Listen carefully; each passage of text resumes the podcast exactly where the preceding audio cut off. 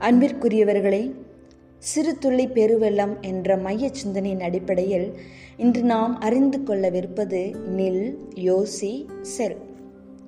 இன்றைய நவீன மனி நவீன மனிதர் முன்னேறுகின்ற வேகம்.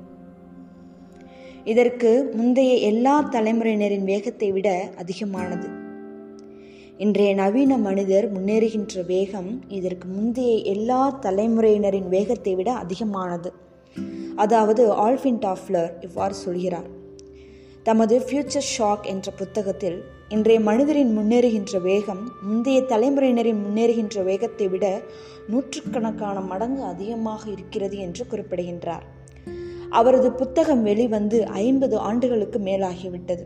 இன்றோ அதைவிட இன்னும் பல மடங்கு வேகமாக அறிவியல் அறிவியல் வளர்ந்திருக்கிறது.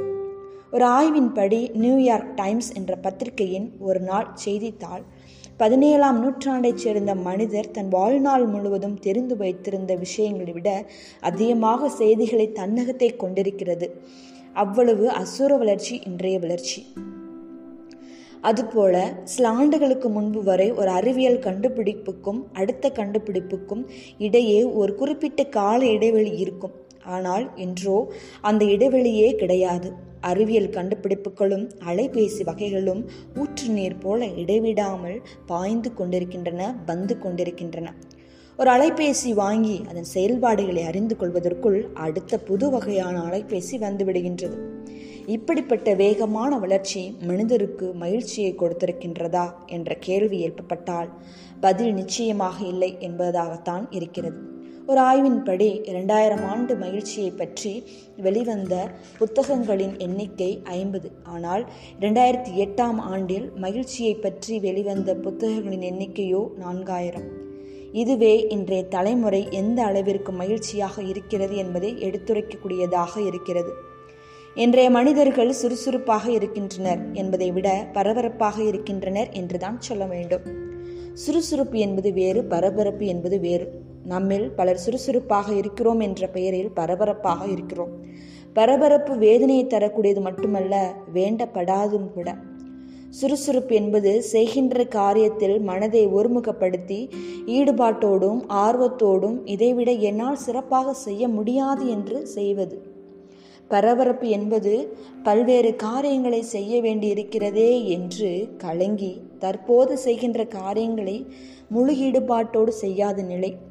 நிறைய செய்யப்பட்டது போன்று தோன்றினாலும் பலன் என்னவோ பூஜ்ஜியம்தான் வேகமாக முன்னேற்றத்தை விட இன்று அதிகமாக தேவைப்படுவது விவேகமான முன்னேற்றமே. எவ்வளவு வேகமாக பய பயணிக்கிறோம் என்பதை விட எந்த திசையில் பயணிக்கிறோம் என்பது முக்கியமானது. இன்று நாம் காலையில் எழுந்தது முதல் இரவு படுக்க போகும் வரை பரபரப்பாக ஓடிக்கொண்டிருக்கின்றோம். இயந்திரத்தனமாக இயங்கிக் கொண்டிருக்கின்றோம். இங்கும் அங்குமாக நடந்து கொண்டிருக்கின்றோம். அசுர வேகத்தில் அலைப்பாய்ந்து கொண்டிருக்கின்றோம். நாள் முழுவதும் எவ்வளவுதான் வேகமாக இயங்கினாலும் இரவு படுக்கப் போகும்போது எஞ்சியிருப்பது என்னவோ வெறுமையும் விரக்தியும் தான் எனவே நாம் வாழ்வை சீர்தூக்கி பார்க்க வேண்டிய காலகட்டாயத்திற்குள் நாம் தள்ளப்பட்டிருக்கின்றோம். இதற்கு நமக்கு உதவக்கூடியதுதான் ஸ்வாப் அணுகுமுறை. இந்த அணுகுமுறையின் நான்கு படிநிலைகளை கொஞ்சம் சுருக்கமாக பார்க்கலாம். ஸ்வாப் அதனுடைய அர்த்தம் என்னவென்று S for stop W for withdraw A for analyse and P for proceed இந்த நான்கு வார்த்தைகள் உள்ள முதல் எழுத்துக்களின் தொகுப்பு தான் ஸ்வாப் ஒரு மனிதன் அதிவேகமாக தமது குதிரைகளில் பயணித்தான். வழியில் நின்று கொண்டிருந்த ஒரு பயணி இவ்வளவு வேகமாக எங்கு சென்று கொண்டிருக்கிறீர்கள் என்று கேட்டார். குதிரையில் இருந்தவன் ஒரு குறிப்பிட்ட இடத்தை சொன்னான். வழி போக்க நீங்கள் சொல்லும் இடம் நீங்கள் பயணம் செய்யும் திசைக்கு எதிர் திசையில் அல்லவா இருக்கிறது? என்று சொன்னபோது குதிரையில் இருந்தவன் அதனால் என்ன? என்னிடம் உள்ள குதிரை மிகச்சிறந்த குதிரை. வேகமாக பயணிக்கின்றேன். தேவைப்பட்டால் இன்னும் அதிகமாக பயணிப்பேன் என்றானாம் இன்று பல மனிதர்களில் வாழ்க்கை பயணம் இதையொத்ததாகவே இருக்கிறது. மகிழ்ச்சியை நோக்கி பயணிப்பதாக எண்ணிக்கொண்டு அதன் எதிர்த்திசையில் பயணிக்கின்றார்கள். இவ்வாறு பயணிப்பவர்கள் தங்களது பயணத்தை கொஞ்சம் நிறுத்துவது மகிழ்ச்சியை நோக்கிய பயணத்தின் முதல் படி. அதாவது எஸ் ஃபார் ஸ்டாப் இரண்டாவது டபிள்யூ டபிள்யூ ஃபார் வித்ட்ரா கூட்டமாக பலரும் ஓடிக்கொண்டிருக்கிறார்கள். எனவே நானும் ஓடுகின்றேன் என்று ஓடும் பயணத்தினால் எந்த பலனும் விளையப் போவதில்லை என்று உணர்கின்ற மனிதர் தன் ஓட்டத்தை நிறுத்துவது மட்டுமல்லாமல் பயணப்பாதையிலிருந்து கொஞ்சம் ஒதுங்கி இருப்பது முக்கியமானது. வேறு வகையில் சொல்லப்போனால் இன்றைய மனிதனின் பயணமானது ஊடகங்களான தொலைக்காட்சி வலைதளம் அதாவது இன்டர்நெட் அலைபேசி தொடர்புகள் போன்றவற்றால் நிர்ணயிக்கப்படுகின்றது. எனவே இவற்றுடனான தொடர்பை முழுமையாக நிறுத்துவதோ முடிந்த அளவிற்கு குறைத்து கொள்வதோ இரண்டாவது நிலை அதாவது டபிள்யூ ஃபார் வித்ட்ரா மூன்றாவது அனலைஸ் ஏ ஃபார் தன்னை நாள்தோறும் மூளைச்சலவை செய்து அடிமையாக வைத்திருக்கும் ஊடகங்களிலிருந்து தன்னை விடுவித்துக் கொள்ளும் மனிதர் மட்டுமே சுயமாக சிந்திக்க முடியும். இப்படிப்பட்ட சுய சிந்தனையை மீட்டெடுக்கும் மனிதரால் மட்டுமே செல்கின்ற பாதை சரியானதானா என்று சீர்தூக்கி பார்க்க முடியும். இவ்வாறு தன்னுடைய பயணம் சரியான திசைகள் இருக்கின்றதா என்று சீர்தூக்கி பார்க்கின்ற போது மூன்றாம் நிலை நம் நினைவுக்கு வருகிறது.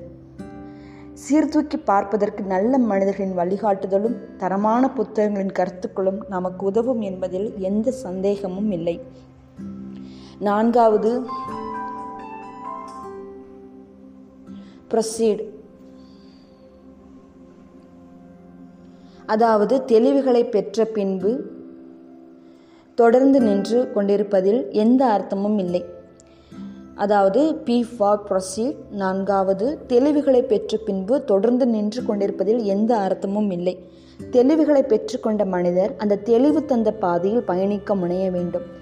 அது மாற்றுப்பாதையாக கூட இருக்கலாம். தடம் பார்த்து நடப்பவர்கள் மனிதர்கள் தடம் பதித்து நடப்பவர்கள் மாமனிதர்கள் என்று சொல்லப்படுவதுண்டு. மற்றவர்கள் பயணிக்கின்ற பாதையில் பயணிப்பதற்கு தெளிவும் தேவையில்லை துணிச்சலும் அவசியமில்லை. ஆனால் மாற்றுப்பாதையில் பயணிப்பதற்கு தெளிவும் தேவைப்படுகின்றது துணிச்சலும் தேவைப்படுகின்றது. மேற்கண்ட மூன்று படிநிலைகளை கடைபிடிப்பவர்களிடம் அது நிரம்பவே இருக்கும் என்று நான் நினைக்கின்றேன். ஆகவே நம்முடைய வாழ்க்கையை பற்றி சிந்தித்து பார்ப்போம். சீர்படுத்துவோம். நன்றி.